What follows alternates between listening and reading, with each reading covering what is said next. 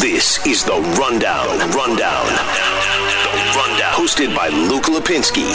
ninety-eight point seven F M, Arizona's Sports Station.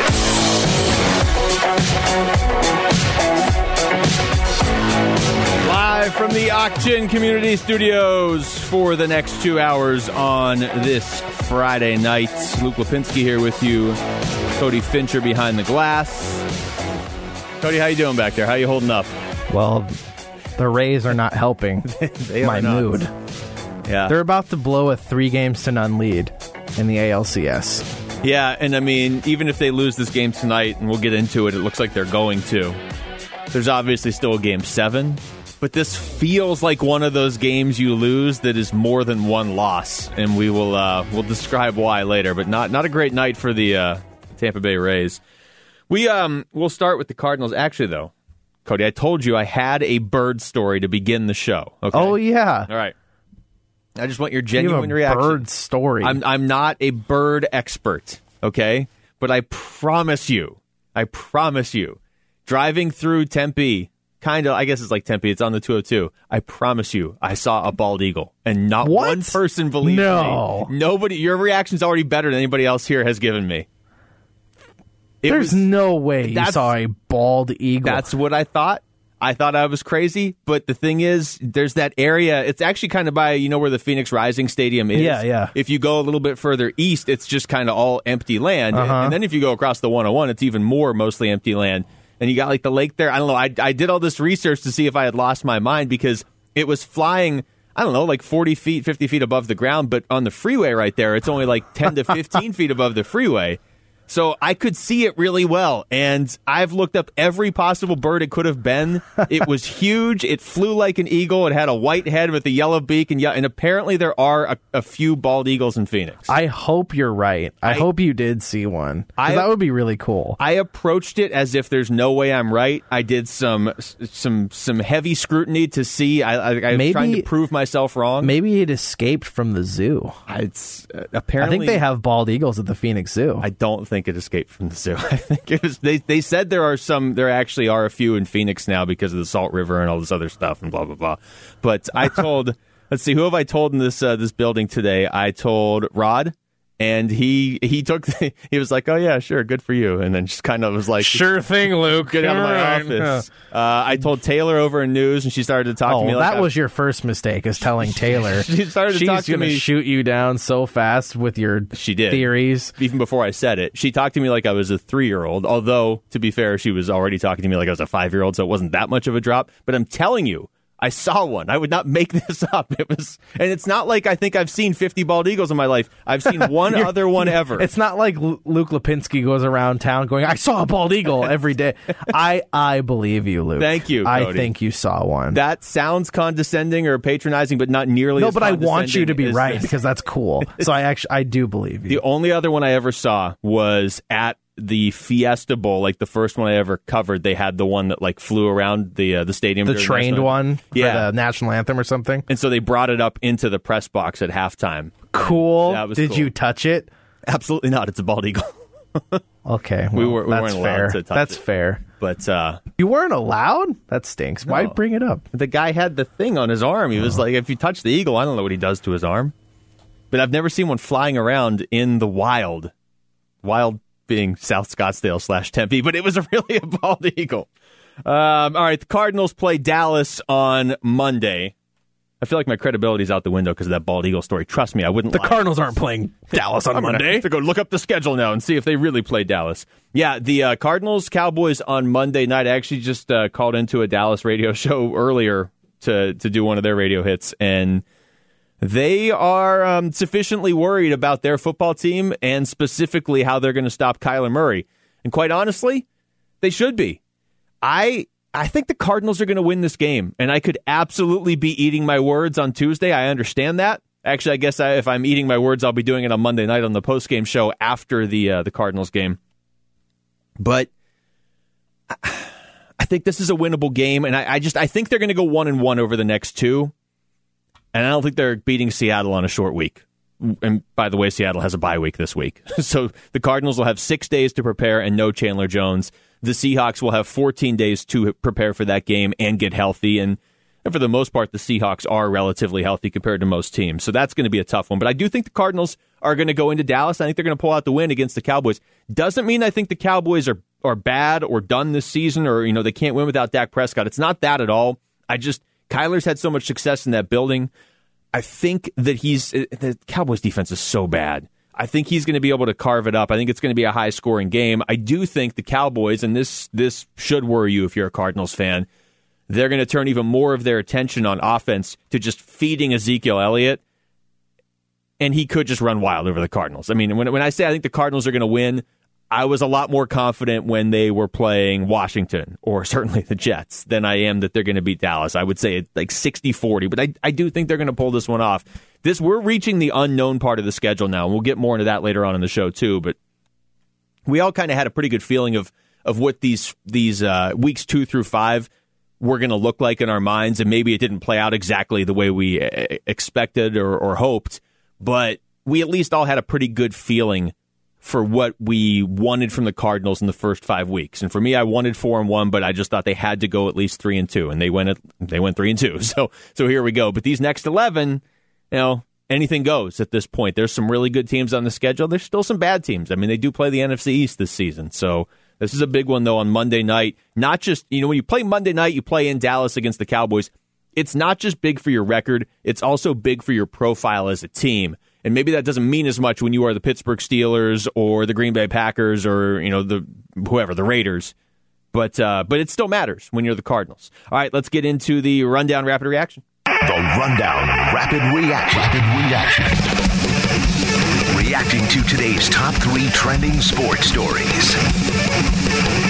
We will start in baseball, and Cody alluded to it. The Rays have fallen apart here tonight. They were up one nothing in this game. Blake Snell was pitching a shutout. I left to get food, and I don't know why, what their reasoning was for taking him out. But it's now seven to two Astros. Yeah. Well, Manuel Margot just hit a home run, or he hit a home run to make it seven to two. Yeah. The Astros are the Rays are finally hitting because the Astros have a scrub in, and I'm not making a joke. This guy's last name is Scrub, and his first name is is starts with an A. So like in the box score, it says A Scrub. It's wonderful. Yes, Andre Scrub, which sounds like a name from a T V show, and, and not Scrubs, but like a, a sports T V show. Has uh, has stepped in and given up a home run, and there's a runner on second, it looked like. Yeah, runner on second, one out. Uh, bottom of the seventh. If Tampa wins, they go to the World Series, but we've been saying that for three days.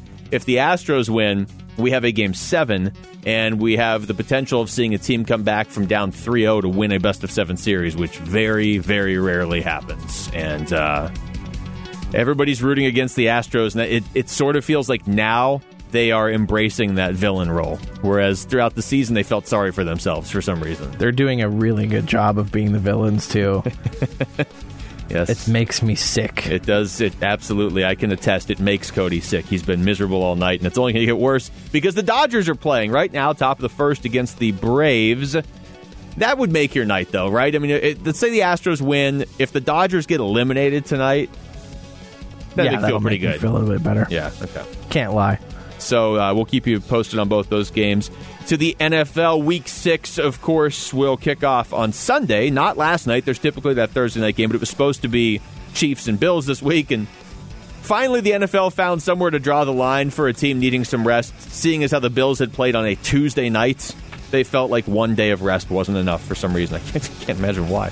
Um, positive tests, though, more around the league. Not a ton, but enough to put some of these games maybe a little up in the air. The Patriots had another positive test today, so they closed practice or shut down practice today. Um, the Patriots are still trying to make up that game against Denver. That is scheduled for this weekend. There were reports that the Falcons might uh, have an issue earlier in the week. Haven't really heard much since then, so it seems like, at least at the moment, Falcons-Vikings is still scheduled for Sunday morning. That is a game that has fantasy implications and nothing else because those teams are combined one and nine. And the Colts apparently had four false positives. There's a lot of false positives. So at the moment, uh, their game this weekend with the Bengals is still on as well. So that, that's just going to be, I, I sort of have resigned myself to the fact that that's going to be a weekly thing with the N F L this season. We're going to have to kind of play it by ear on if some of these games are even going to get to uh, to be on the schedule. I do think at some point that they're going to have to add an additional week to the season because, like Tennessee, you've already you already gave them that forced bye week. If Tennessee were to have to miss another game, and remember, that doesn't have to be because of anything Tennessee does wrong. What if one of the teams they, they are playing has a couple tests during the week and they have to push their game back? Well, then Tennessee's going to have to play in Week eighteen. And the other thing is, now you have some of these teams like Green Bay and Detroit that haven't been impacted by COVID at all, but they've had their bye weeks already, just their natural bye week. And there's four more teams having bye weeks this week. If they get into a game where it's going to have to be pushed back, I just I think they're going to have to add an additional week. And honestly, who cares if they do? It's not like the Super Bowl has to get played at a certain... If you push it back a week, now pushing it back months, months there's a... That's a problem. But if you only had to push it back one week, then, you know, whatever, we'll see. And uh, sticking with the COVID news, Nick Saban reportedly testing negative today. There is a chance, that is a crazy fast recovery, but there is, if that's the case, but uh, there is a chance he might be able to coach the Alabama-Georgia game tomorrow. That, of course, is number two and number three in the nation.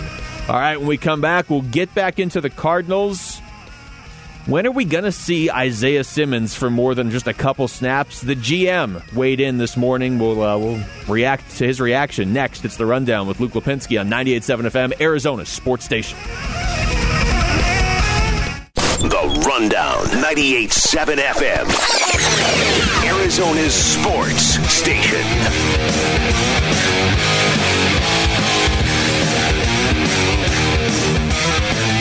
Welcome back to the show. Luke Lapinski here on this Friday evening. Cody Fincher behind the glass. No Cardinals game on Sunday. That kind of frees you up to watch more football. I'm going to watch football all day. Right? I'm going over to my friend's house. Yep. He's going to put on Red Zone, and I'm going to watch my fantasy. I might not even watch the T V. I'm just going to watch my fantasy app. That's ten. That's usually what I do when I when I say watch football. Would you say fantasy football percentage-wise gives you more joy or frustration, do you think? Oh, frustration. Yeah, okay. For sure. Is it even close? Is it like ninety ten or is it like seventy thirty? I'd say seventy thirty is okay. more more like it. All right. Because when, when my team is doing really well, I can put my phone away. That's true. Or if they're, people are struggling and it's close, I like I'm glued to my phone. What about Keenan Allen on like a Monday night where he, he stops playing halfway well, through the game? You're lucky I had a show to run here because I would have just... oh. America's lucky that you. I did win that week, by the way. Yes. I did win that matchup because of Derrick Henry and Stephon Diggs. A lot of people win matchups because of Derrick Henry and Stephon Diggs this year. He ran. He didn't even have to run into the end zone late in that game, but yeah, he did anyway, yeah. And it was really nice. Just, just for fun. That guy, honestly, he he just got traded uh, in our keeper league. It was a big deal, and he, I, every time I look at Derrick Henry, I'm like, they gave him the ball so much last year. They're giving him the ball so much this year. Typically, Alabama running backs, I mean, Saban treats them like, hey, I'll get you to the N F L, but you're not going to have anything, any tread left on the tires because I ran you so much. Because we don't have a quarterback usually. Yeah. Uh, but he just, uh, Derrick Henry does not wear down. Uh, to the Cardinals game this weekend, Steve Keim, or this uh, upcoming Monday, Steve Keim on with Doug and Wolf this morning, and we'll play a decent chunk of this interview later on. But specifically to the uh, the question about Isaiah Simmons, he was asked, okay, Chandler Jones is out. Could Isaiah Simmons just fill in? I just want him on the field.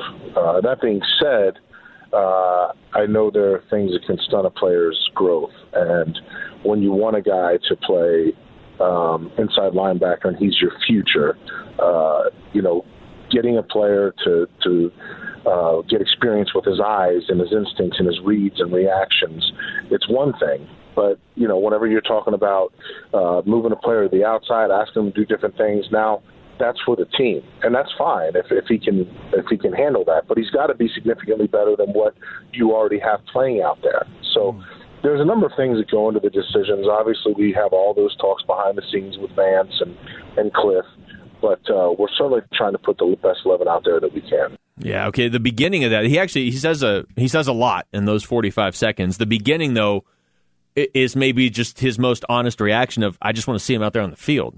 And, and we all do.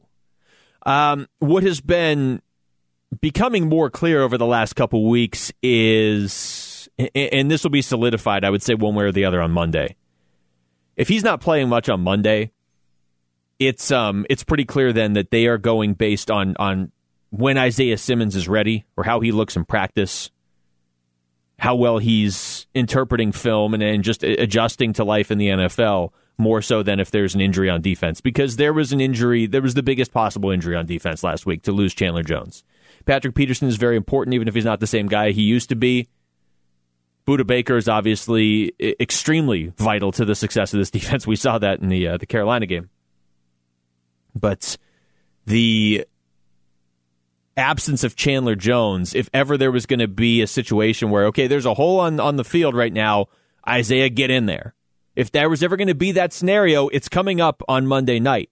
So if we don't see him much more, if we see him for thirteen snaps again or whatever, then it's pretty clear they're not putting him out there until they're comfortable with what they see in practice and in the film, film room, and that's fine. But, you know, we did this the other night. We went through and, and kind of looked at, at some of the uh, the top rookies around the N F L. Cody and I did this at the end of the show. I don't know, was that Tuesday or Wednesday?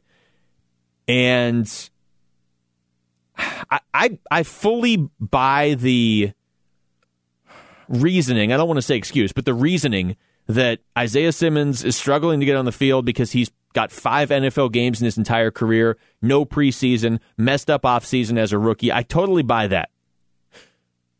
But I'm starting to buy it a little bit less when I look around the league and I see quarterbacks, the hardest position to step in and learn as a rookie on a new team. I see quarterbacks like Joe Burrow and Justin Herbert stepping right in and excelling.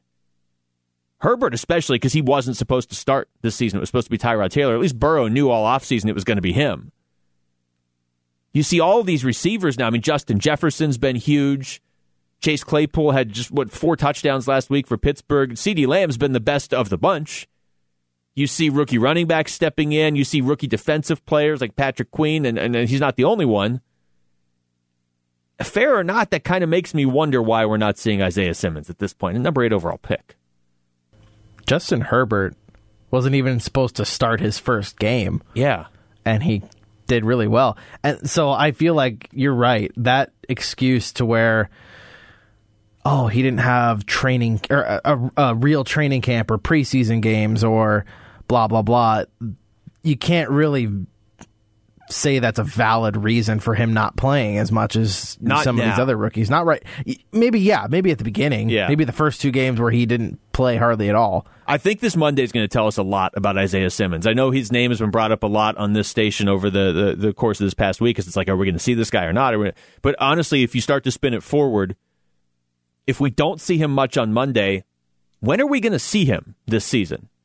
And if we do see him on Monday, how does he perform? Like, if they put him out there and he looks like he did against San Francisco in week one, they're going to pull him back off the field because they're trying to go four and two. If you see him out there, though, and he starts to excel, well, that's not a replacement for Chandler Jones. You're not going to be able to replace that that pass rushing ability. It's arguably, he's been the best in the N F L over the last four years. He's right there if you don't think he's been the best pass rusher, Chandler Jones. But if, if Isaiah Simmons steps in and is able to stay on the field, and I don't know, twenty-five snaps or something he's out there for, and at least be part of a rotation, like a, a, a legitimate part of the rotation.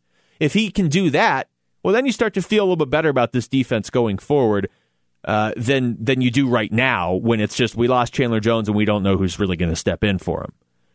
But, I mean, if you don't see him much on Monday, then when's the next time you expect to see him? Maybe after the bye week, maybe the Seattle game and then the bye week, and then you're hoping you, you see him after that. Otherwise, it's like, I don't want to have a lost season. There's there's not anything Isaiah Simmons is going to do this season where I'm going to be like, oh, that was a bust of a pick. He's a rookie. But if I don't see him much this season, we may look back at the end of the year and be like, that was was that a waste of a season? And then we're kind of wondering going into next year, like, I, I did not think we'd be in this position uh, at all with Isaiah Simmons. And again, to be fair, that could change. It could change as soon as Monday. Uh, sticking with the Cardinals, the as I mentioned, the schedule that we have coming up right now, you get to the uh, this this two game stretch before the actual bye week, where you have the Cowboys game on Monday night, the short week to the Seahawks on Sunday, and then this is the part where I kind of I usually hold back at this point of the uh, the, the season. When you know we get the schedule in the offseason, I kind of I try and. make a, a prediction for what you're going to see at the beginning of the season, just kind of put them on a range of like, okay, these four games, they need to go two and two or whatever. But once you get past that bye week, until we kind of know what the teams look like, it almost feels like a, a pretty uh, fruitless endeavor unless, you know, the Patriots or somebody are involved, which they are. Um, but now that we've seen a third of the N F L season, a better feel for what teams like Miami and the Giants and the Eagles, who are probably the three worst teams left on the schedule, at least record-wise they are. They're the only teams that don't have a winning record left on the Cardinals schedule after Dallas on Monday. You've got Seattle, who's undefeated. You got the bye week. You've got Miami, who's two and three. You got Buffalo, who has one loss. You've got Seattle again. You've got the Patriots, who I guess technically are two and two, but they're a good football team. You've got the Rams, who are four and one. The Giants, who are winless. The Eagles, who are, what, they've got one win.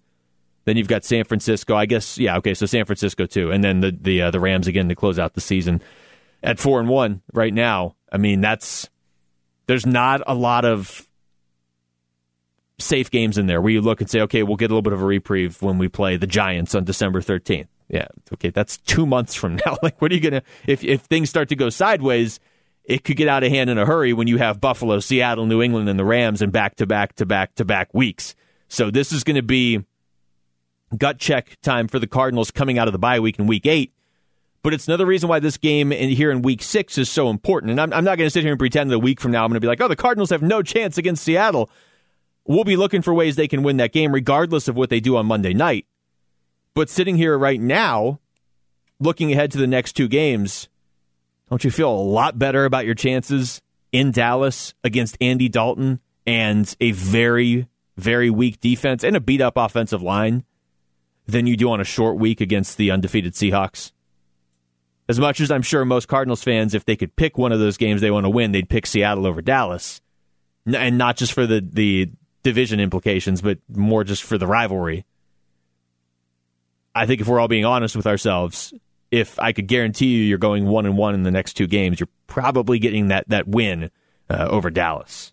All right, when we come back, we'll focus on the quarterback, the guy who may very well be able to carry the Cardinals through this one as, as Dallas is trying to bring a guy up to speed.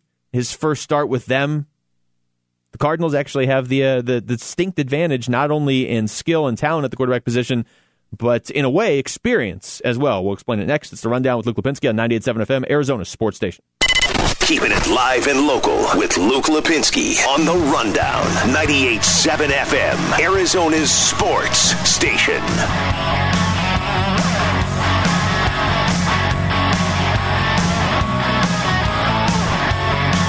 Well, the focus is certainly going to be on Kyler Murray above anybody else in this game on Monday night, not just locally, even uh, even in Dallas.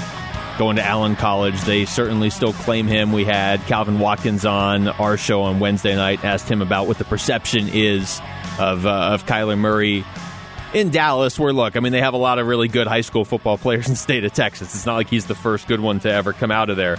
But, it, you know, he even said they still have that sort of... Uh, That that feeling where they still embrace Kyler Murray, where they still view him as, as one of their own. Now he's coming back there, and, and he's he's hoping to take down their uh, N F L team. So they're not they're not going to be cheering for him or anything this week. But they're going to be focused more on him than they would be if the quarterback was, you know, any of the other quarterbacks the Cardinals have had over the last few years, and and, and not just oh, Sam Bradford or Josh Rosen, but even back when it was like Carson Palmer or something. This one means a little bit more to the fans and the media in Dallas because it's Kyler Murray. And I'm sure, even though he doesn't let on, I'm sure to a certain extent it means more uh, to Kyler Murray. Maybe not once he steps on the field, but, I mean, he's human. He's going back home. He's had a ton of success in A T and T Stadium as a high schooler and a college player. And his N F L team is better than the Cowboys right now, record-wise, and they have a chance to really widen the gap between the two clubs. So there's a ton of attention on him, as you would expect. On the other side of the field, though, you have Andy Dalton stepping in for the Cowboys. And now, I mean, look at the... If you're just going by actual games played in the N F L, Kyler has twenty-one and Andy Dalton has one hundred thirty-five. So, obviously, in that regard, the experience factor is extremely tilted in Andy Dalton's favor. But he hasn't started a game with the Cowboys yet. He's played twice this season. They were both in relief. Last week in uh, in late relief because of the Dak Prescott injury. And I said this earlier in the week. I mean, I, I think if you if you sat there and ranked all thirty-two backup quarterbacks, Andy Dalton's probably in the top two or three.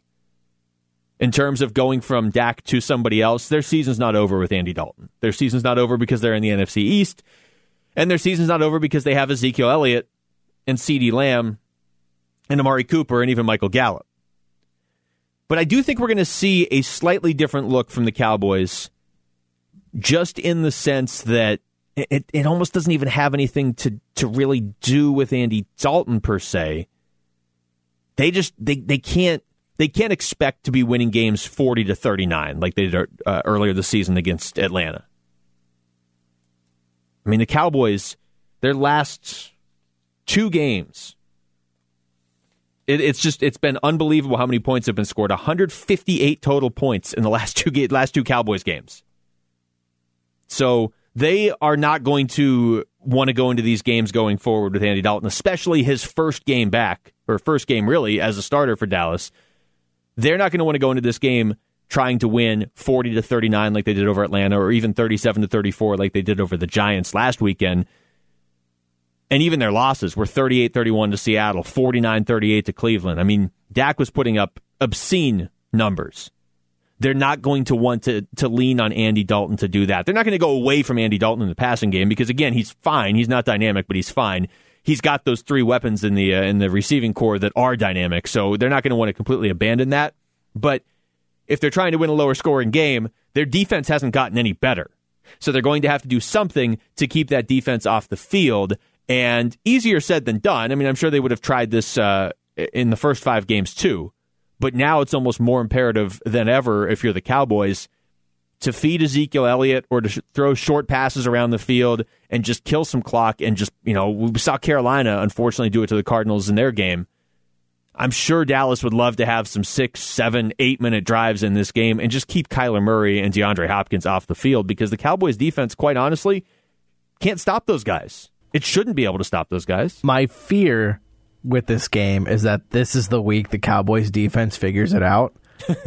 Don't you kind of have that fear in the back of your mind, like, wow, they've been really bad, and now we don't have our franchise quarterback to score us a bajillion points. We're going to actually have to start playing defense. Let's start on Monday. Uh, well, if they do, then the Cardinals are going to lose, right? I mean, if the Cardinals come out of this game with seventeen points or whatever, twenty points, I don't, I don't think twenty points is going to be enough to beat Dallas. I would love the Cardinals to, to see the Cardinals finally get over that thirty-point mark yeah. this year. So they've done that twice now, right? Where they've hit thirty points. They've hit thirty twice this season, but they've only gone over thirty twice since Kyler Murray and Cliff Kingsbury got here, and the, both those games were last season. So they beat Washington thirty to fifteen, and they beat the Jets thirty to ten. So they they got right to thirty. But in terms of ever scoring more than thirty points, and this is a crazy stat to me because you have the offensive mind of Cliff Kingsbury and, and the dynamic playmaking ability of Kyler Murray. They scored thirty-four in week six against Atlanta last year, and they need them all. They won thirty, forty, uh, thirty-four to thirty-three. And then week fifteen last year against Cleveland, when you know, the game didn't really matter, they won thirty-eight to twenty-four. But other than that, the Cardinals have, have not gone over thirty at all. Just those two games last season. Like I said, they've hit thirty twice this season, but they haven't gone over. They probably need to to go over this week. I mean, I guess you could maybe beat Dallas like twenty-seven to twenty-three, but I think realistically, the Cowboys are going to score. The Cardinals' defense, I mean, you hope it's getting better over the course of the season, but it's not going to be as good this week as it was last week because you just lost Chandler Jones. And not to put unrealistic expectations out there, but you're playing the Cowboys' defense, which has been terrible, as you've been talking about this segment. They've been so bad. This is the game where the offense should be firing on all cylinders, don't you think? Yeah, oh yeah. Where they should probably be close to putting up forty points like other teams have been doing.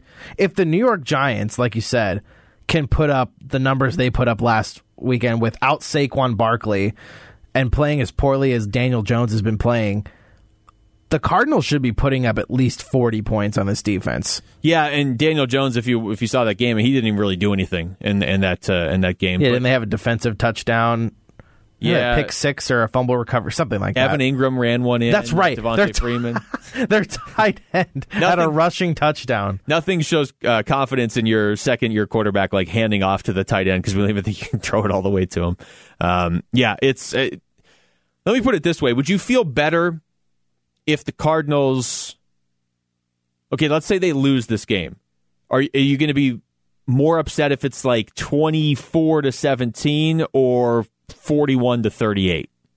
I'd like to see the offense get going. I would be more upset if they only scored seventeen exactly, points. Yeah. Now, it might be more concerning the other way because you're like, you gave up forty-one your first game right. without Chandler Jones. But Dallas has so many offensive weapons. There were people talking about Dallas as being like Kansas City light, the N F C version of that coming into the season. That's and a pretty good comparison. They do. They score a ton of points. So I'm expecting a shootout. I'm sure Dallas would actually prefer a lower scoring game, but I think the Cardinals are fine playing a shootout because their defense at least should be able to get off the field sometimes. I'm not sure Dallas's can.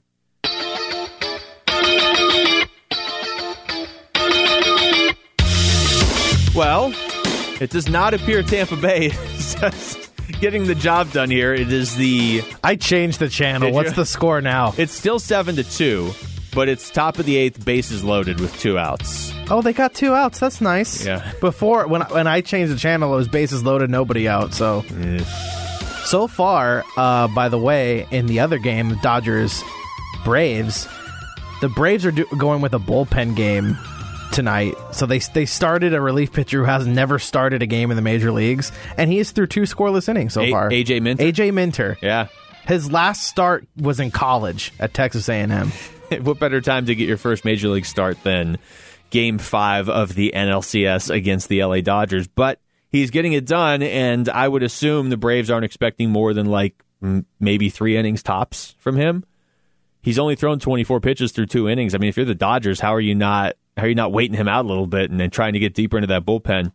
Um, for the Dodgers, they're starting Dustin May, who it really feels like he pitches every game, but I think it's just because he has that hair that anytime he's anywhere near the field, you see him from space. So I feel like it, it, he's just more noticeable because he's uh, he's getting the start tonight. The Astros Rays, if they go to Game seven, it's going to be Lance McCullers for Houston, I believe, and Charlie Morton for Tampa Bay. It It is, it's a little bit different this year. It's, it's a lot different this year. But it's a little bit different this year in the sense that there's just no breaks in these series. Like there, there was a break between the wild card and the division round, and a break between the division and and the uh, the championship series. But seven straight days, the Astros and, and Rays will have played. It's been nice for our viewing pleasure. Yeah, but for those teams, it's got to suck. Yeah. At tomorrow, like you, you were saying, Charlie Morton for the Rays. I wouldn't be surprised if you saw Morton and Glasnow tomorrow. It's it's do or die now. Game seven, anything goes. Yeah, you, it, might, you probably won't see Zach Greinke out there, no, but too much of a hassle. Yeah, um, playoffs. I don't want to pitch yeah, in those that's, things. That sounds worse than a, a no hitter. I, to be fair, neither Houston nor Tampa has named a starter for tomorrow. I mean, why would they? This there's still a chance Tampa could win this game tonight. Although it's looking less likely with each passing pitch, but Houston hasn't pitched McCullers since game two, so I would assume he would get the start, and Morton pitched that game against uh, McCullers. So that's just uh, that's my guess. But again, game two was not like eight days ago. It was Monday. So those guys really weren't supposed to pitch again until tomorrow at the earliest uh, anyway. All right, when we come back, we'll play a round of over-under as we get set for this N F L and potentially a big college football weekend as well. It's The Rundown on ninety-eight point seven F M, Arizona's Sports Station. It's The Rundown with Luke Lapinski, ninety-eight point seven F M, Arizona's Sports Station.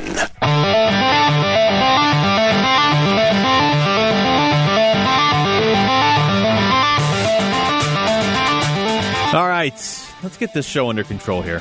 We're, uh, we're rattled by the Astros coming back from down three oh in the series and the Dodgers being on. And, of course, I saw that giant bald eagle earlier today that I feel like, you know... something I'm not really getting enough credit for. Um, let's, uh, let's play a round of over-under. The way this works, I've got four over-unders for Cody. He's got four for me. We don't know what they are. Just first reaction, just imagine you had to bet, I don't know, M and M's on this. Wow. And like we're the good going M and M's really too. High stakes? Yeah. Okay, great. I don't, not, not like the pretzel M and M's. Those never caught on. Like legitimate, either regular or peanut, peanut ones? Butter. I like peanut butter M and M's. Have you ever had those? I'm not a huge M and M's fan. All right, well, I don't know. What do you like? Skittles?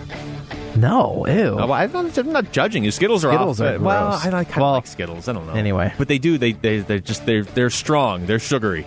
You have to That's be prepared true. For That's Skittles. That's true. All right, well, we're betting something. I don't know. uh, over, under. I'm going to go first for okay. you, Cody. zero point five wins for the New York Jets this season. Oh. Did the Jets and Giants play each other? I have their schedule right here. And the Jets do not play oh, the Giants darn. this year. I am going to go over zero point five. I think they'll win one game. I don't know who it's going to be against, but I think they're going to win one.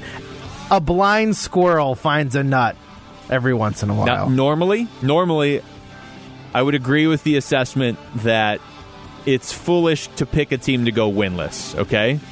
But A, have you seen the Jets? I, I have. And B, here are their remaining eleven games, okay?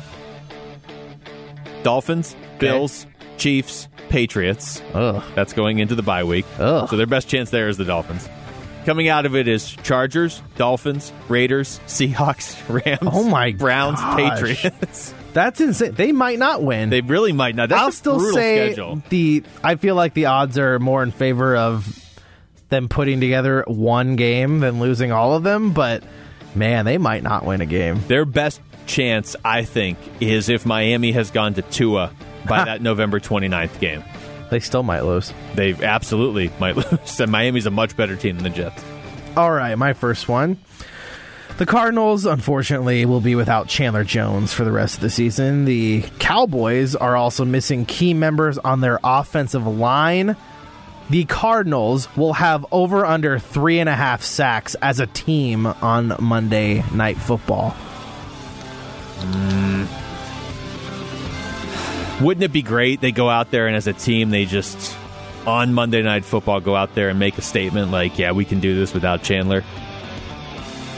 I don't think so. I'm gonna, I'll take the under. I do. I think they're going to get two or three. So, and that's fine. If they get three sacks, that, I mean, that's, you know, I'm not going to be upset that they only had three sacks. Who do you think leads the team in sacks on Monday? Um... Assuming Jordan Phillips is going to be good to play, I'm going to go with him. But I, I think it's if they get three sacks, I think it's going to be three different guys each have a sack. I don't know who's really going to emerge. I know you and I have both said Jordan Phillips is the guy we think will, will ultimately lead the team, which sort of segues into my next question. Oh, okay. Over under eight and a half sacks for the Cardinals sack leader this season. You don't have to tell me who it's going to be. But is it going to be over or under eight and a half? And to give you a frame of reference, right now, the most anybody has is two, mm-hmm. and there are five players that have two. Um, last year, obviously Chandler Jones had nineteen, but behind him, well, now it's not opening. Behind him, number two was okay, number two technology. was Terrell Suggs with five and oh. a half last year. Ugh, I'll say under. Yeah. I could see them having multiple guys with a few sacks, but I don't think one of them will get more than eight. Just have eight like, and a half. Maybe like six guys between like five and eight. If that happens, they, you know, that's pretty good. That's fine. I think yeah. that's fine without Chandler Jones. I mean, last year, aside from Chandler Jones, and that's a little bit different because Chandler Jones was out there recording sacks, but as long as someone is hitting the quarterback. Well, he still has the ball. Yeah. I'm, I'm, I'll be fine. We're putting some pressure on yeah, him at least. That's all you need. Last year's two, three, and four aren't even... Terrell Suggs had five and a half. Rodney Gunter had three. Cassius Marsh had two and a half. Cassius Marsh. Yeah. He's the guy that used to do like the ninja kick after he did something good, right? Yeah, after all two and a half of his well, sacks. Yeah. Well, so we saw it two and a half times. Yeah. Okay, my next one. Nothing like a half ninja kick. Yeah.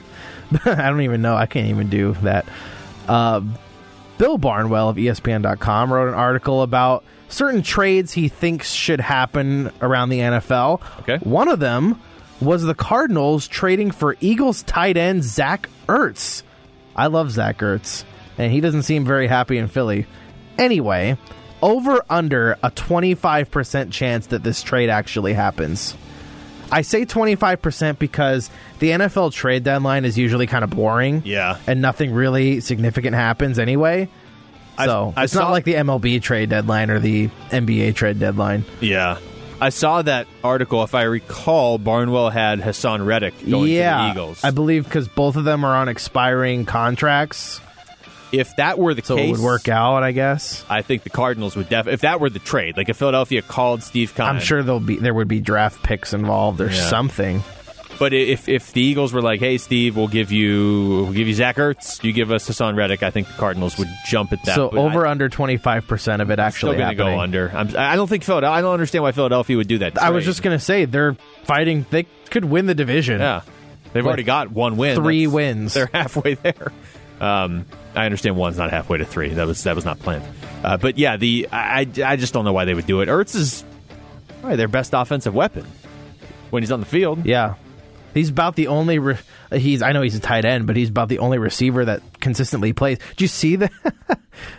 I have that Fantasy Life app, so I get all these updates about everyone who's out and stuff like that. Deshaun yeah. Jackson and Alshon Jeffrey has still not played. They yeah, those I, Philadelphia. The Eagles are a mess. They're another one of those really beat up teams, but it, I feel like for the Eagles it's mainly just at the skill positions. So like if you play fantasy football, you realize the Eagles are beat up, but yeah. real football, the 49ers and the Broncos and even the Cowboys have mm-hmm. been the most beat up. Um, okay. Over under two and a half undefeated teams left after Sunday. So there are four right now. Okay. There's the Seahawks, who are on bye, so they're going to be undefeated. There's the Packers, who are in Tampa. There's the Titans, who host Houston.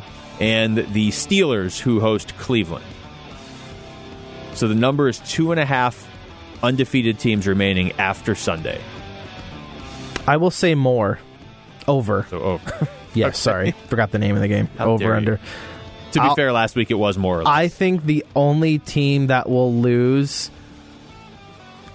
are the Pittsburgh Steelers. You think the Steelers are going to lose that game, huh? I kind of I kind of see a way that might happen.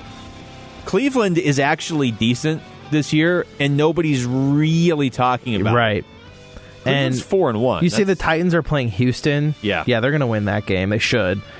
The next one that I could see maybe going south would be maybe the Packers and the Buccaneers, yeah. but Aaron Rodgers is just so good. He's on a just different planet than ever. He hasn't thrown an interception yet this year, no. and he's getting Devontae Adams, Adams back this year, his number one receiver. I, I think they're going to win that game against Tampa Bay. Tampa is supposed to get Chris Godwin back, Mike Evans, a game-time decision. Leonard Fournette is perennially questionable, but uh, the only thing about Titans-Houston is Tennessee just played on Tuesday. That's yeah, kind of weird. Yeah, yeah. So their whole rhythm has been disrupted. But their whole rhythm had been disrupted going into that Tuesday game. And they looked game. great. Yeah, they looked like unbeatable. So, okay. So you went you went over. I went over, okay. yes. Uh, right now, the Astros are currently beating the Tampa Bay Rays. It's now seven to four in the bottom of the eighth inning. Uh, the Astros are looking to tie this series up at three games apiece to force a game seven. So, if the Astros hang on to win this game, over under fifty percent chance that Houston wins game seven and moves on to the World Series. Um, I, I actually still think Tampa would win. Really? Yeah. Okay. Uh, and, but I, I totally, I, I totally understand the logic of like all the momentum is on Houston's side. Baseball's just weird in the sense that I could just see Charlie Morton coming in and shutting down the Astros. But sure. to be clear, I would say like fifty-one forty-nine. Baseball's so unpredictable. It is. Um, but I, I, I think, man, just if they... The Rays are about to blow a three games to none lead. That's crushing. Yeah. That's really hard to overcome. And like we've been talking about, the only guy on the Rays that's really hitting is Randy Arozarena. The rest of his team is hitting below two hundred. There, there the is series. there is a second guy now that's hitting. Uh, Manuel Margot has Manuel two Margot. home runs. There you go. He has two home runs tonight. He had one all season. He has three in the wow, playoffs, really? two tonight, and one all season. Not a power hitter, but he's the one that is. Uh, he's got three R B I. By the way, it's now two nothing Braves in the bottom of the second inning. That, they have two guys on with one out with Acuna at the plate. Oh, see, this is uh, this could potentially be it for the Dodgers tonight. What a great way to, to go into the weekend. That would be okay. Here's my last one for you, Cody. And this one, I just I took it straight from Vegas. Over under fifty-five points in the Cardinals-Cowboys game on Monday night. That's what the oh. over under is, which is a high number. While you're thinking, let me throw some numbers out there. Okay. okay. Here are the point totals in Cardinals games this year. Both teams. forty-four, forty-five, forty-nine, fifty-two, and forty. So every Cardinals game this season has wow. gone under fifty-five. But, but here's Dallas. thirty-seven, seventy-nine, forty-nine, eighty-seven, and seventy-one. When we say the Cowboys don't have a defense, We mean the they, Cowboys they don't mean have it. A defense. They don't feel the defense. You said fifty-five points? Yeah. I'll go I'll go over. I'm going over, too. I'll go over. Because even if the Cowboys are just trying to run a lot of clock away with Ezekiel Elliott, yeah, he'll just get in the end zone. All right, my last one for you, and this might make you upset. Brandon Cooks had eight catches for one hundred sixty-one yards I'm upset. and a touchdown last week. So, uh, Luke, over, under, under. ten percent under. Chance you'll start him. Oh. You'll start him. Uh, no, I have week. to start him because you do. Of injuries oh, and bye weeks. Darn. I thought you were going to say over, under, and then whatever the number was for catches, I was taking the under. Over, under, five catches. Under. For- under. Last time I started him, he had zero catches. Last time I benched him, he had Hall of Fame numbers, and he has done this to me for his entire career. And he's playing Tennessee this week, so not not great anyway. Pretty good defense. Let me just tell you out there, I'm I'm decent at fantasy football, but when I start Brandon Cooks, he does nothing. So if you have Brandon Cooks this weekend, there's nothing I can do. I have to start him. Probably want to get him out of your lineup because when he realizes, and I'm sure somebody briefs him before the game, when whoever that is, whoever that evil person is, goes up to him in the locker room and says, hey, Luke's starting you out in, in Phoenix, Arizona, he's not going to do anything. So don't say I, I didn't warn you. All right, we, that Lapinski guy's got you in his lineup. Make sure you don't catch any balls, okay? Make sure We're not you, even going to target you. Yeah, I mean, they, I think they tried to tell Deshaun to not even throw to him on those days, but the the last game two weeks ago, he did throw him a couple. Brandon Cooks just didn't even extend his arms to catch them. All right, uh, when we come back, hour number two of the show starts with the reload. That's next. It's the Rundown with Luke Lapinski on ninety-eight point seven F M, Arizona's Sports Station.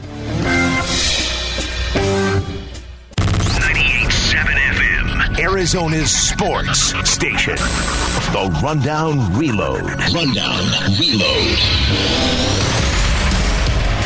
Yes, time for the reload. Friday night style here on the Rundown. It's been fun. Four shows this week. With uh, with all the baseball and, I guess, the N B A playoffs wrapped up on, on Sunday. With all the baseball and everything going on, though, happy we were able to get four shows in. And we had Monday and Tuesday night football. Yeah. I... I missed it on Wednesday. I wasn't just joking. I was like, hey, I kind of want my N F L I game missed tonight. It yesterday. Yeah. Missed Thursday. Even though the Thursday night games are usually hot garbage. They really are. But it's still football. Especially because yesterday was supposed to be Chiefs-Bills. And that's, that's Oh, yeah, that would have been good. That's a good a football game right there. But uh, the reload is going to start with the Cardinals in Dallas for Monday Night Football. John Machado of The Athletic was on with Bickley and Murata this afternoon. And, you know... I, I mentioned we had Calvin Watkins on on Wednesday. I asked him about Kyler Murray. He's like, oh, yeah, that's our guy here. I did a, I, I did a radio hit for one of the Dallas afternoon shows uh, today, and they were talking about, hey, you know, how's Kyler Murray doing? We all kind of follow him because of what he did here. He's he's a big deal in Texas, regardless of how he plays on Monday night. But John Machado on with Bickley and Murata said, Kyler Murray is not just a really good high school player in the history of Texas where, where high school football is huge. He's the best high school player he's ever seen. So when I first got down here, I was covering high schools for a few years, and I got to cover some of Kyler's games, and I was immediately, I mean, it's like, this is the best high school football player I've ever seen, and, and that obviously hasn't changed since. Um, and, and people down here are very aware of him because not only was he... just super dynamic and just, you know, a highlight reel one after another, but it was just the fact that, like, he played at Allen High School, which is just like a football power. I mean, um, and I'll be honest with you, they were one of the more talented teams every single game they played. But, I, I mean, I watched some games against them playing against some really good, like, DeSoto teams, which is another power here. And there were times where they were not going to win those games if Kyler Murray didn't, you know, put it on his back and take it to another level. And so... all those high school fans, everybody, whether you rooted for Allen or not, are excited about seeing him come back. I feel like I need to watch Varsity Blues before the game on Monday night, just to kind of, I don't know. It's just going to be a big Texas football reunion. I mean, obviously Cliff Kingsbury is uh, is is well versed with the high school and college scene in, in Texas when it comes to football. DeAndre Hopkins played for the Texans. I mean, there's just there's. It's going to be a Texas football reunion, and I, I just I think that Kyler Murray, I, you know, we do the predictions every week. I think he's going to be the difference in this one. I know that that's, that's something you could say every week, but I don't say it every week. I think this week, though, he will be the difference going in. I think he's I, there's a lot going on. There's a lot of unknown on both teams, uh, on both sides. The Cardinals, obviously, the defense has to adapt now midseason without their best player, and the Cowboys offense has to adapt without their most important player, their quarterback. But... Uh, I just I think with all that sort of uncertainty and chaos, I think Kyler Murray is going to be able to step in and decide that one.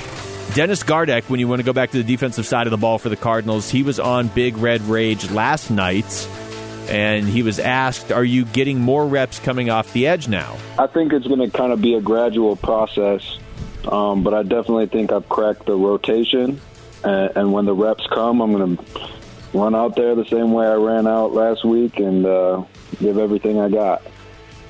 He said uh, he does see himself as more of an edge guy, and then naturally he was asked if he had worked on that sack dance. I mean, everything on Sunday has been rehearsed before, so obviously obviously the, the second one had been done before. That's kind of my go-to move when I'm feeling the music at practice, when I'm at home listening to music, making my dinner. Hey, look, man, if he gets to Andy Dalton a couple times on Monday night, I don't dance. care what you do. Yeah, he dance however you want out there, because it, it's more than just the sacks. You know, we always we, we look and we say, "Why can't the Cardinals secondary ever force any interceptions?" Well, you've got to get pressure on the quarterback, and now, in theory at least, the Cardinals are going to be in line to get even less pressure on the quarterback. So, Dennis Gardeck has suddenly become a very pivotal piece of this Cardinals season. Not that you're expecting him to be an every down guy, not that you're expecting him to get double digit sacks.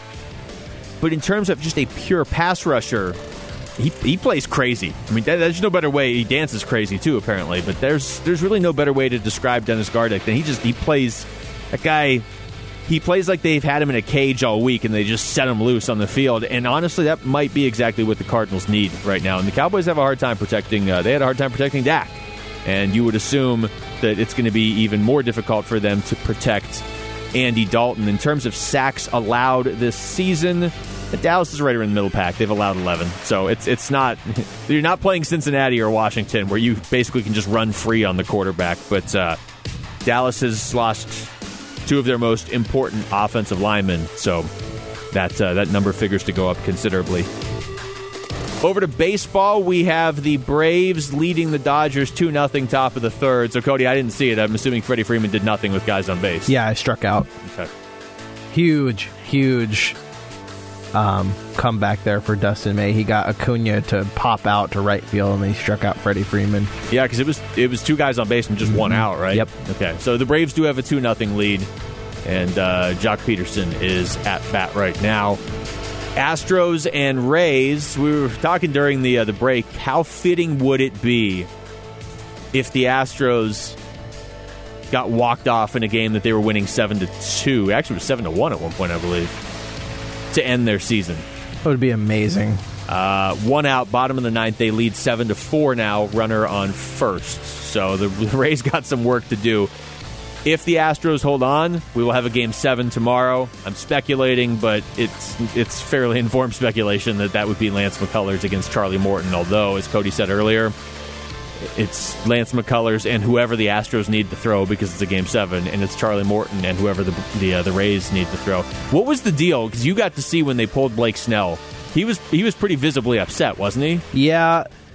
He was pulled in the in the fifth inning, I believe. He allowed the first two guys to get on base, no outs, and then Kevin Cash comes out to take him out, and apparently he mouthed something that's not safe for work. Okay. Uh, I thought, and, and you and I were talking about it before the show started, it seems like, what are you doing, man? That's your ace. Yeah. He, I mean, he was at eighty-two pitches, but for a guy like Blake Snell, eighty-two isn't shouldn't be that much. Yeah. I think it's kind of maybe too much overthinking that there, because Castillo, Diego Castillo comes in and basically gave up four runs. Yeah. Terrible. Snell ultimately got tagged with two earned runs, but they were guys that were just on base when he got pulled. But I, I'm, I'm with you. I'm fine with the analytics. I think they are something that once once you got to a point where other teams in the league were using analytics, you have to do it. Otherwise, it's a competitive disadvantage. I just think there's a way to find a balance between, you know, run your team maybe overall over the course of the season over one hundred sixty-two games, or this year sixty games, with with with certain strategies fueled and driven by analytics, and you figure over the course of a full season they're going to come out in your favor. I mean, that's you, you have a huge sample size. That's that's what makes analytics work. But in the heat of a moment, I mean, it doesn't really matter if the decision to pull Blake Snell there works whatever, fifty out of sixty times. This is it. You're not going to see Blake Snell again in the series once you pull him out. So it's like maybe you let him try and work out of that jam, because once they went to Castillo and McClanahan, that was that was it. And it is uh, seven four.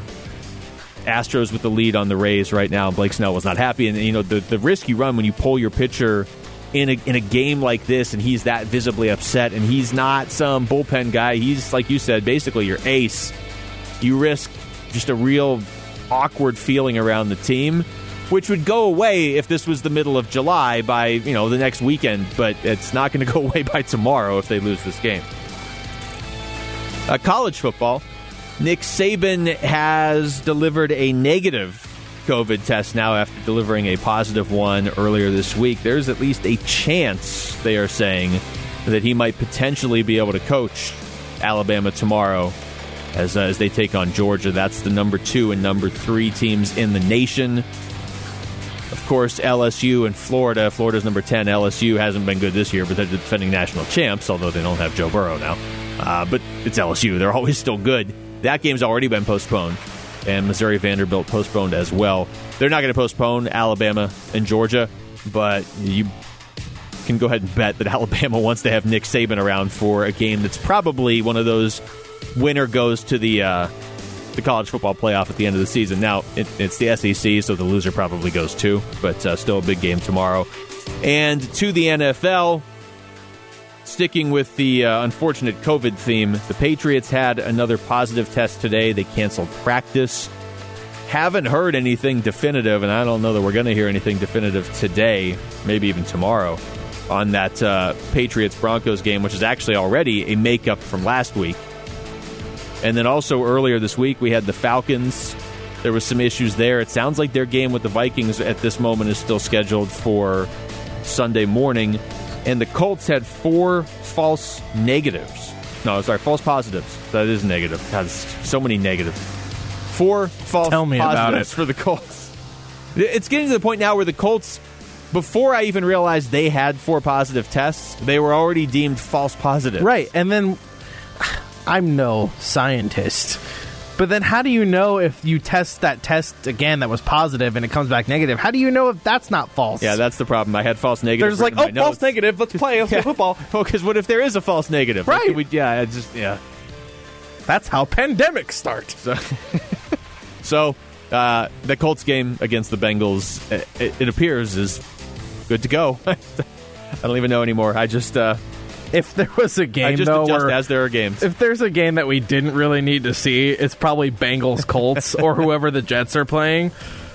Yeah, what if they're like, you know, the Colts had four positives, but they ended up being false positives. But just to be safe, let's cancel that Jets Dolphins game that has nothing to do with the Colts. just, just let's not subject the public to watching that game.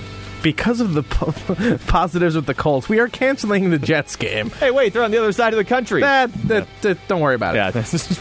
Nobody asked you, Jets. Just go ahead and not play this week. You don't play anyway. All right, so that's the uh, Rundown Reload. We're going to come back with a new segment. I guess we've done it before, so a uh, it's going to be a more consistent segment going forward. Fantasy storylines next. It's the Rundown with Luke Lapinski on ninety-eight point seven F M, Arizona's Sports Station. It's The Rundown. ninety-eight point seven F M, Arizona's sports station. Ah, yes. That sound means it's time for fantasy storylines. And the way we do this is we just go through each game of the schedule and react as quickly as we can with the first fantasy football storyline that pops into our head for each game. This is not rehearsed. Nothing on the show's rehearsed. You know that by now. If you've listened to more if, than yeah, the last I was going to say, minutes. If you listen, then... if yeah. you listen to the last commercial break, you know our show is not rehearsed somehow. Uh, but yeah, I mean, look, we both play fantasy football. Everybody plays fantasy football. So it really is just the first thing that you're looking for, whatever pops into your mind. So Cody... please do the honors. The first game we have, Bears-Panthers. Uh, well, the biggest storyline for me is uh, at some point, when does Christian McCaffrey come back? It's probably not going to be this week. Mike Davis, uh, he's been one of the best running backs, fantasy running backs, in football since Christian McCaffrey went down. So I, just, I kind of wonder, is it going to be one hundred percent McCaffrey when he comes back, or is Mike Davis part of that rotation? That was mine, too. Mike Davis, is he going to continue being the fantasy darling? He uh, he's he's been. It's not just the Cardinals. He's been great. You know that I wanted to get into that earlier, but it's worth pointing out. I mean, again, you, you look back now at the Cardinals' first five games. We said at the time you could explain the loss to Detroit, the loss to Carolina. Carolina's a good team. Mm-hmm. Won three games in a row. They're three and two. That's that's not nearly as shameful to lose to them. All right, Bengals at the Colts. Joe Burrow. Yeah, Joe Burrow. That's all the Bengals have. Uh, for a while there, he was looking like he could be a sneaky fantasy pickup there, but he, he, he hasn't been that great in a couple games. Well, he's he's pressured all the time. He's thrown more passes than all but one oh, guy. I have a better one. T Y. Hilton. When are you going to get in the end zone, bro? I, I, T Y. Remember he used to do the T Y dance? He would oh, do, yeah. Like, the arms up, and the, yeah. but then he's. I, I thought he retired. Now he has Phillip Rivers, who can't throw more than ten yards down the field. Yeah, that's a problem. Um, for me, it would be... I guess the same lines of, uh, of T Y. Hilton. Where is A J. Green? Yeah. Like, last year he was hurt, but the, the A J. Green, before he dealt with the injury issues, Man. and I know he's getting up there in his career now. He was a top-drafted receiver yeah, every year. He was, and just consistent. Like, one and of the best that was still receivers. With Andy Dalton. Yeah. Yeah. So, there you go. No, uh, I don't know what's going on with A J. Green. All right. Lions, Jaguars. Well, strictly from a fantasy perspective, I'm interested in uh, Laviska Shenault and how mm-hmm. he has evolved. He was so good at the University of Colorado, specifically against A S U. Yes, uh, but we know. If you want to get... I, I'm in that Pac twelve fantasy league, so Laviska Shenault was like a first-round pick each year, but he was always hurt. And uh, you, you never know how a guy's going to translate his game to the N F L, specifically when he's on Jacksonville. He's been good, though, this year. He's been fun to watch. So, if you don't know, I am the general manager, as I'm called, of Ron Wolfley's fantasy football team in the host league. Oh, I play you this week. And, oh, we're going to get steamrolled by you. Uh, but in an abundance of need, I had to pick up DeAndre Swift, Ooh. Detroit Lions running back. So, I'm hoping he goes off. He had a, he had a pretty good game last week, so maybe he'll continue that against the Jaguars, who aren't very good. Now I'm suddenly interested in this because that's the one league where I'm still undefeated, and I can oh, see great. A, a Lions running great. Back. Well, the projections strongly favor you, I'm just saying. Yeah, I lost Dak. Anything goes.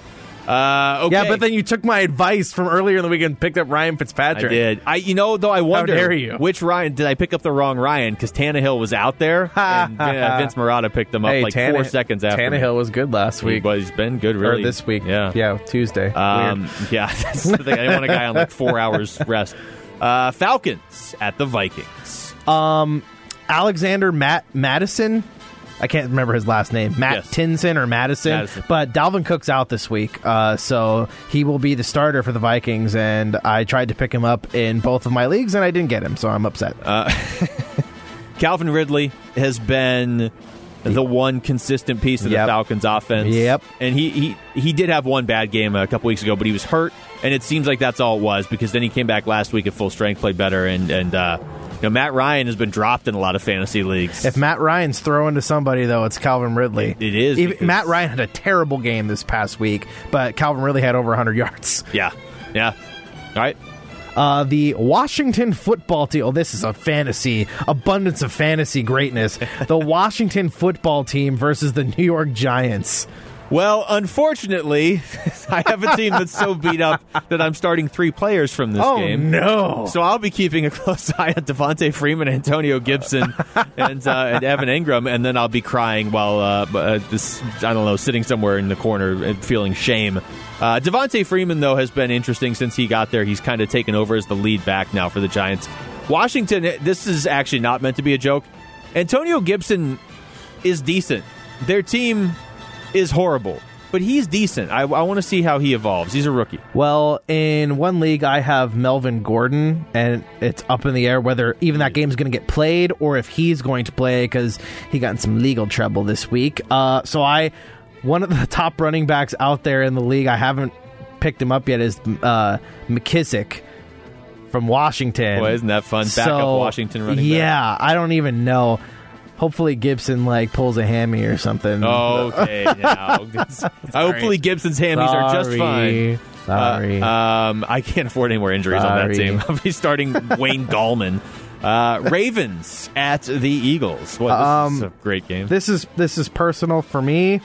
I need Lamar Jackson to start being Lamar Jackson again uh, because His last game, he only got me thirteen and a half points, and I was lucky to win that game, uh, that matchup, I, I should say. The Eagles aren't very good. They have a decent defense, though, but I'm looking at Lamar Jackson. He needs to step up for me. This is very personal to me. That's good. Uh, I wanted to get personal. How he really hasn't been... He hasn't been great. I mean, he's only scored over twenty points twice. He had twenty-seven and a half points in week one against the Browns and then twenty-five, around twenty-five against Washington. And he, he hasn't thrown for over he hasn't thrown for two hundred yards or more since week two. He's uh, It's been very strange. He's listed standard scoring as the number eleven quarterback yep. this season, mm-hmm. and it, it's like it's a point ahead of Gardner Minshew, yeah. who's probably available in most leagues. And three points ahead of Derek Carr, who's probably available in most leagues. Yep. So, uh, for me, I just I'm fascinated by who's going to score for the Eagles. Maybe nobody this week since they're playing Baltimore, but that's another team that just I mean they have said mentioned earlier. Like if you're just looking at skill position players, all their receivers are out. Who was it? Travis Fulgham had yeah, yeah. T- never heard of that last guy. Week, yeah. Uh, Greg Ward Junior got in the end zone last week, but I mean they are just so beat up. Yep. I. I can't imagine. I am kind of interested to see who the Ravens are going to get going in their backfield behind Lamar Jackson, but uh, yeah, not much in that one. All right, this should be a really good game this weekend. Browns and Steelers. I'll keep this one quick since we have to move it along. I just want to see what Chase Claypool's encore performance is. I'm not expecting four touchdowns, but is he going to disappear now for a few weeks, or is he still a threat? Um, I'll go with another Steelers angle. Ben Roethlisberger. Roethlisberger's never lost to the to the Browns in Pittsburgh in his entire career, and the Browns are a pretty good team. Um, I think the Browns are going to win, yep. actually. So uh, it'll be interesting to see how good Ben Roethlisberger performs. Roethlisberger twenty-two two and one in his career against Cleveland. uh, Texans at the Titans. Uh, Derrick Henry, more please, more, more. Brandon Cooks, anything please, anything, Brandon, anything. Uh, Packers Bucks should be another good game. Yeah, Chris Godwin, uh, like I said earlier, is supposed to be back for this one. Mike Evans is actually a game time decision. The Buccaneers cannot get healthy. I, I, yeah. I wonder what Tom Brady could do with the full arsenal. I mean, even in week one, I think Godwin left early. Um, but if, if I'm just looking at one guy, I do want to see what Chris Godwin can do because he was a, a second or a third round pick in most leagues. He just hasn't played much this season. Uh, for me, again, personal, Devontae Adams is coming back after missing two weeks. So it'll be, uh, I really I really need him to go off because Keenan Allen is on bye after he hurt his back on Monday Night Football. So I need I need Devontae Adams to step it up here. Your Keenan Allen hatred is through the roof. Uh, Rams at the forty-niners. Oh, uh, it'll be interesting to see who plays quarterback for the forty-niners. Yeah. Uh, because that could determine who gets the ball. If it's Nick Mullins, then George Kittle should go off. So, yeah, I'm going to look at the quarterback position there. It sounds like Jimmy Garoppolo is supposed to be well, good to go. Well, he needs to throw it to George Kittle. Uh, if he knows what's good for him, yeah. I mean, that's, if you know what's good for you. Uh, I'm always going to be interested to see what Brandon Ayuk does here. He had what oh, rushing yeah, touchdowns yeah. in his first two full games. He's kind of. Are you a receiver, Brandon, or are you a running? What are you? I mean, if you're if you don't know what you are, you're probably on the right team with San Francisco. But this is the other the other side of the field. I'm fascinated by trying to figure out who the Rams running back is, since they have Cam Akers and Malcolm yep. Brown and Darrell Henderson. Uh, Broncos Patriots. Uh, first of all, is this game going to get played? Correct. Yes. And second of all. If you've been waiting to start the Patriots defense mm. against Brett Rippon, I think it's actually going to be Drew Lock. Yeah, it looks so that way. Watching that now. Uh, is Melvin Gordon going to play? Besides the fact, is this game going to be played? It's been really strange. He didn't practice Wednesday, then he practiced yesterday, and then apparently they sent him home with a non-COVID-related illness today, so I have no idea what Melvin Gordon's status is there. Strange. And obviously, like you said, he got in trouble earlier this week, too. Uh, Jets at the Dolphins. Uh, is Ryan Fitzpatrick going to keep being a top ten fantasy quarterback? He's been great this year. He's seventh, I believe he's ranked. Yeah. And somebody somebody was showing me, if you go back to, see, I don't have the exact stat, but it's like, if you go back to like week twelve of last season on, he's one of the like four or five highest scoring fantasy quarterbacks. Uh, for, for me, I mean, who's the Jets running back now? Is it LaMichael Pirine? Is Pirine the starter? Frank Gore? I don't know. Who yeah. knows? All right. Go ahead. Um, Cardinals, Cowboys. Um... I, What do those Cowboys receivers look like with Andy Dalton back mm-hmm, there? Mm-hmm. As far as the Cowboys being able to win games, I don't think that they're going to fall off a cliff without Dak because Andy Dalton is capable. But, I mean, if you have CeeDee Lamb or Amari Cooper, you've been starting him every week happily, and you've probably been starting Michael Gallup most weeks too. Is that going to be something you can keep doing going forward? Uh, I'm interested to see how much they're going to feed the ball to Ezekiel Elliott with, with Andy Dalton at quarterback.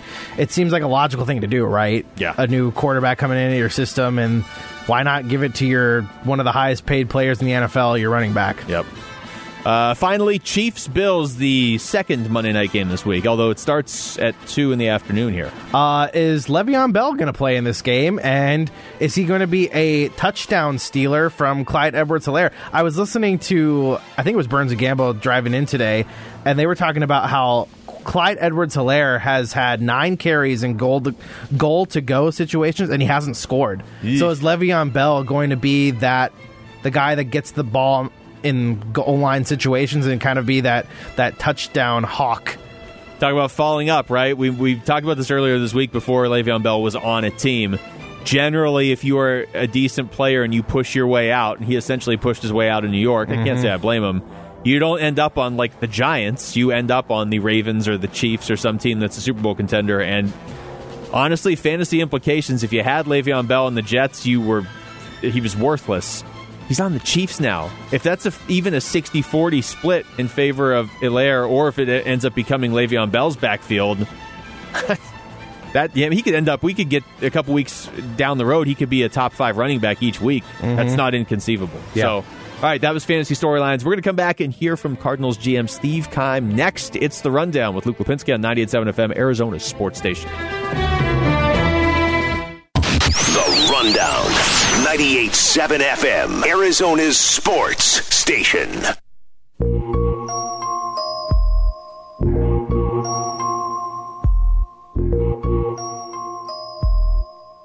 All right, final segment of the show. That music, of course, means it's time for either a top five list or a bottom five list. And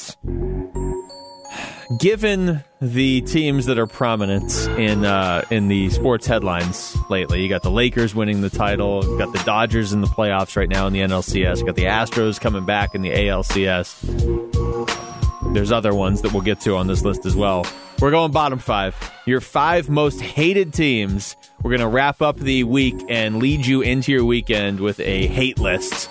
I like it. Uh, Cody, I feel like you're full of rage. well, I, and that, that evil laugh just really sort of reaffirms it. Why don't we start with you, your number five most hated team. Now, the rules here, there are no rules. If you hate oh, some great. random like Little League team around town, go ahead and put them on your list. My number five most hated team, the Arizona Wildcats, mm. because I am, of course, an Arizona State University Sun Devil. And I always will be, and I hate those that team down south. I'm struggling here because I, I'm going to leave the Wildcats for so many reasons. Yeah, I, I kind of wanted to, and I wanted to be more like pro teams, but no, no, no, they should be on them. there. I just I have so many teams it's, I hate that I can't, I can't fit them all on there.